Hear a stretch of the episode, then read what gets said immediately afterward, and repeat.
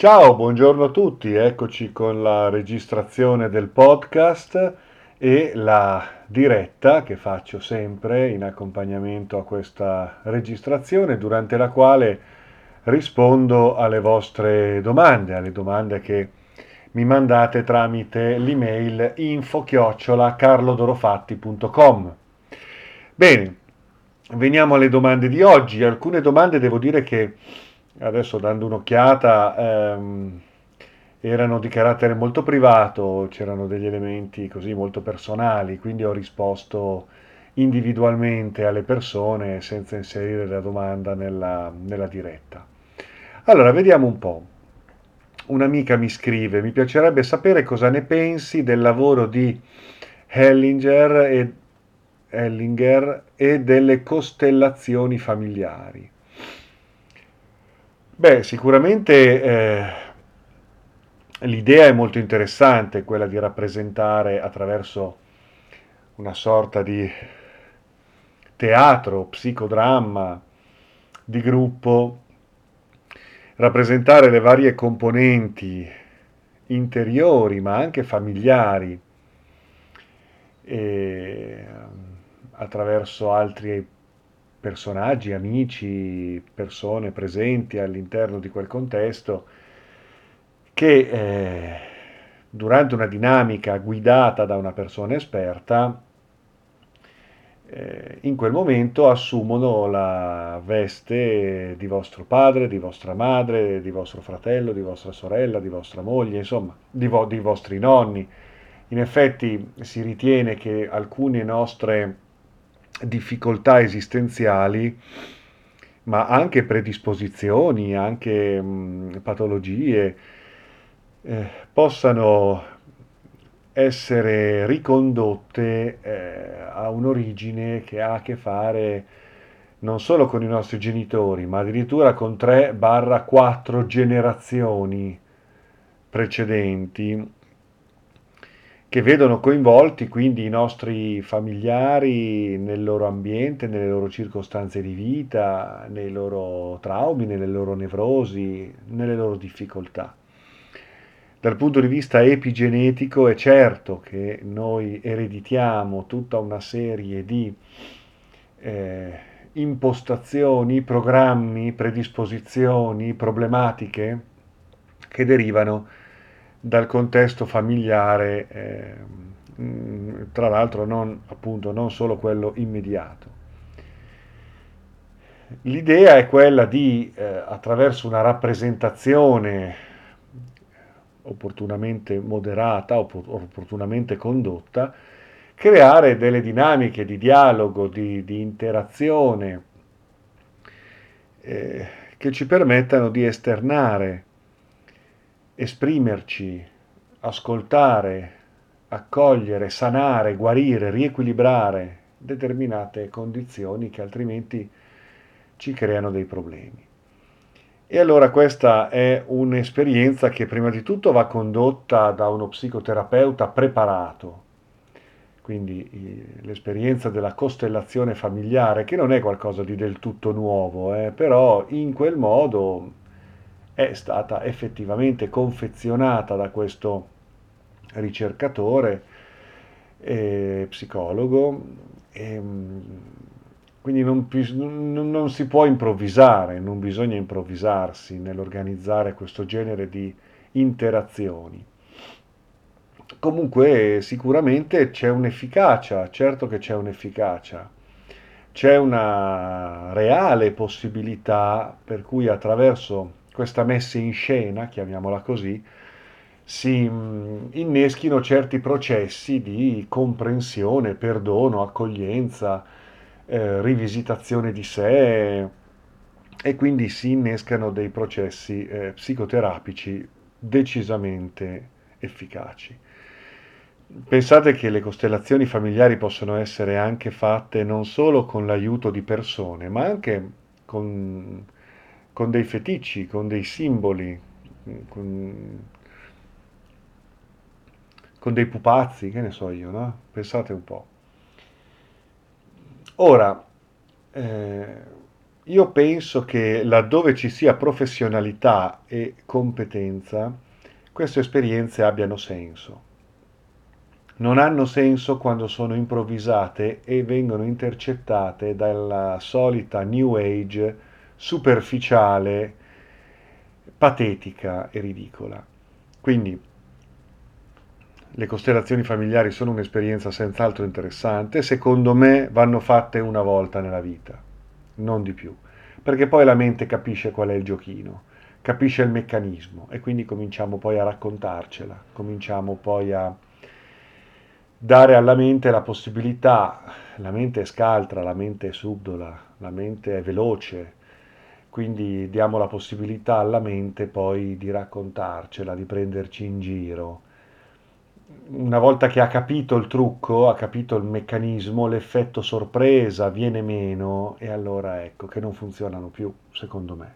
Diventa proprio una cosa ridicola che lascia il tempo che trova. Quindi secondo me va fatta con una persona esperta una volta nella vita. E allora lì possono esserci degli elementi di agguato, degli elementi di sorpresa, che se ben gestiti risultano effettivamente molto efficaci. Io penso questo.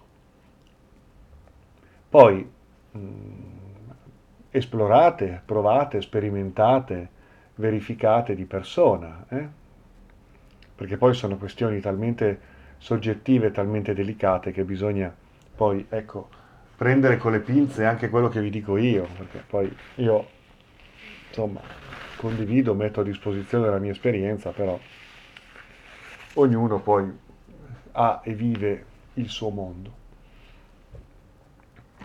Poi, per quanto riguarda un'altra domanda, vediamo un po'. Volevo sapere che pensi delle proprietà che avrebbero le pietre e i cristalli, la cosiddetta cristalloterapia e dei chakra. E qui siamo proprio nel, nel pieno del mondo New Age.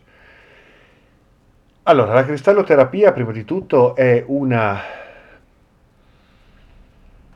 sfera della conoscenza molto antica, perché in tutte le grandi tradizioni spirituali e teurgiche le pietre, i cristalli venivano usati nella ritualità, nella cerimonia magico-teurgica, perché si, si vuole che i, i, cristalli, le pietre, prima di tutto abbiano una grande memoria, una grande capacità di accumulo dell'energia terrestre, e, una capacità di conservazione di forme pensiero e informazioni, quindi possono essere informate attraverso una programmazione molto stabile eh, che poi si eh, sovrappone alla pietra, al cristallo e vi permane consentendo quindi di accumulare memorie, energie, funzioni. Questo nel mondo magico è conosciuto. Inoltre, dal punto di vista dell'astrologia, si vuole, si, pres- si, presume che certe pietre siano in risonanza con determinate frequenze, determinate risonanze che abbiano a che fare con gli astri, i pianeti, le costellazioni. Da qui una connessione tra astrologia, alchimia e cristalloterapia.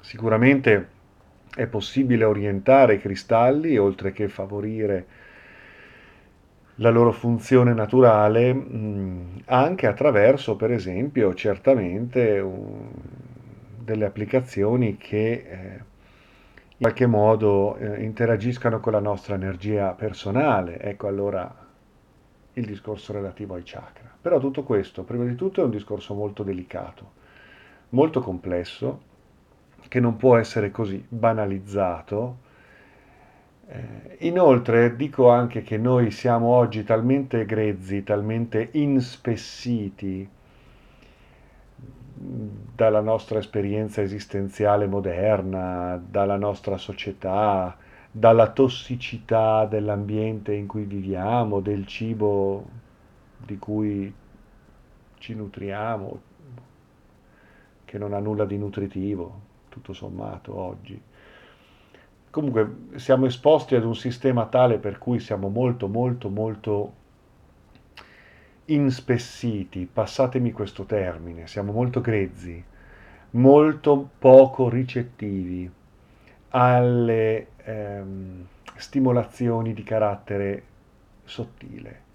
Quindi tutto quello che ha a che fare con il mondo della medicina vibrazionale, e la cristalloterapia è una forma di medicina vibrazionale, così come i campi informati, le acque informate, ma la stessa omeopatia, ma anche quegli interventi che tendono a riequilibrare i nostri sistemi vitali attraverso l'interazione con i nostri corpi sottili e con la nostra energia vitale. Ecco, sono tutte soluzioni alle quali noi oggi non siamo ricettivi. Cioè, prima dobbiamo fare un cammino di pulizia, di disintossicazione, per imparare, risvegliare in noi quei ricettori che ci permettono di accedere a certe soluzioni naturali, olistiche, vibrazionali, spirituali di questo genere. Noi oggi è come se non avessimo gli apparati, le orecchie, i sensi per poter assorbire quelle influenze. Siamo molto spessi, siamo molto nella materia, siamo molto nel corpo, siamo molto pesanti, siamo molto grezzi. Eh? Quindi ci può stare che alcuni rimedi, anche i rimedi naturali, non funzionano più non, non riescono ad avere presa sui nostri sistemi psicofisici. Perché? Perché non siamo più sensibili per beneficiare di queste soluzioni. E allora uno dice, beh, ma allora non funziona niente, sono tutte baggianate. No, non sono tutte baggianate, però non funzionano. Non funzionano. Funziona l'effetto placebo, funziona la suggestione, questo è già bello, buono. Se c'è un effetto placebo che si innesca, bene, benvenga l'effetto placebo, perché sappiamo che è terapeutico. Però, ecco, io penso che oggi, prima di poter accedere a queste soluzioni, bisogna meritarsele, bisogna riguadagnarsi questa possibilità. Quindi bisogna risvegliare una certa sensibilità perduta, bisogna disintossicarsi, purificarsi, bisogna veramente ripulirsi per riuscire nuovamente ad essere sensibili a certe soluzioni auspicabili, decisamente auspicabili. Però ecco, se non c'è questo passaggio, noi oggi rischiamo di non eh, ricavare alcun beneficio da queste possibilità che invece nelle grandi tradizioni arcaiche rientravano a pieno titolo nella medicina tradizionale. Ok? Io penso questo. Eh, bene, io eh, le domande oggi le ho finite perché vi dico, vi ho, ho risposto ad alcune persone in forma privata perché erano domande troppo personali e quindi eccomi qua, eh, se volete mandare qualche domanda, info carlodorofatti.com, sarò lieto di dire la mia opinione su questi temi. Vi ricordo eh, gli incontri a Terni, l'Accademia, gli incontri a Brescia, gli incontri a Napoli. Eh? Domenica sarò a Napoli con una bellissima giornata, insomma a me piace molto questo argomento dell'autocoscienza, la meditazione, eh, l'analisi, l'autoanalisi della struttura dell'anima, l'alchimia delle personalità interiori in relazione al sé profondo, questo è un viaggio stupendo.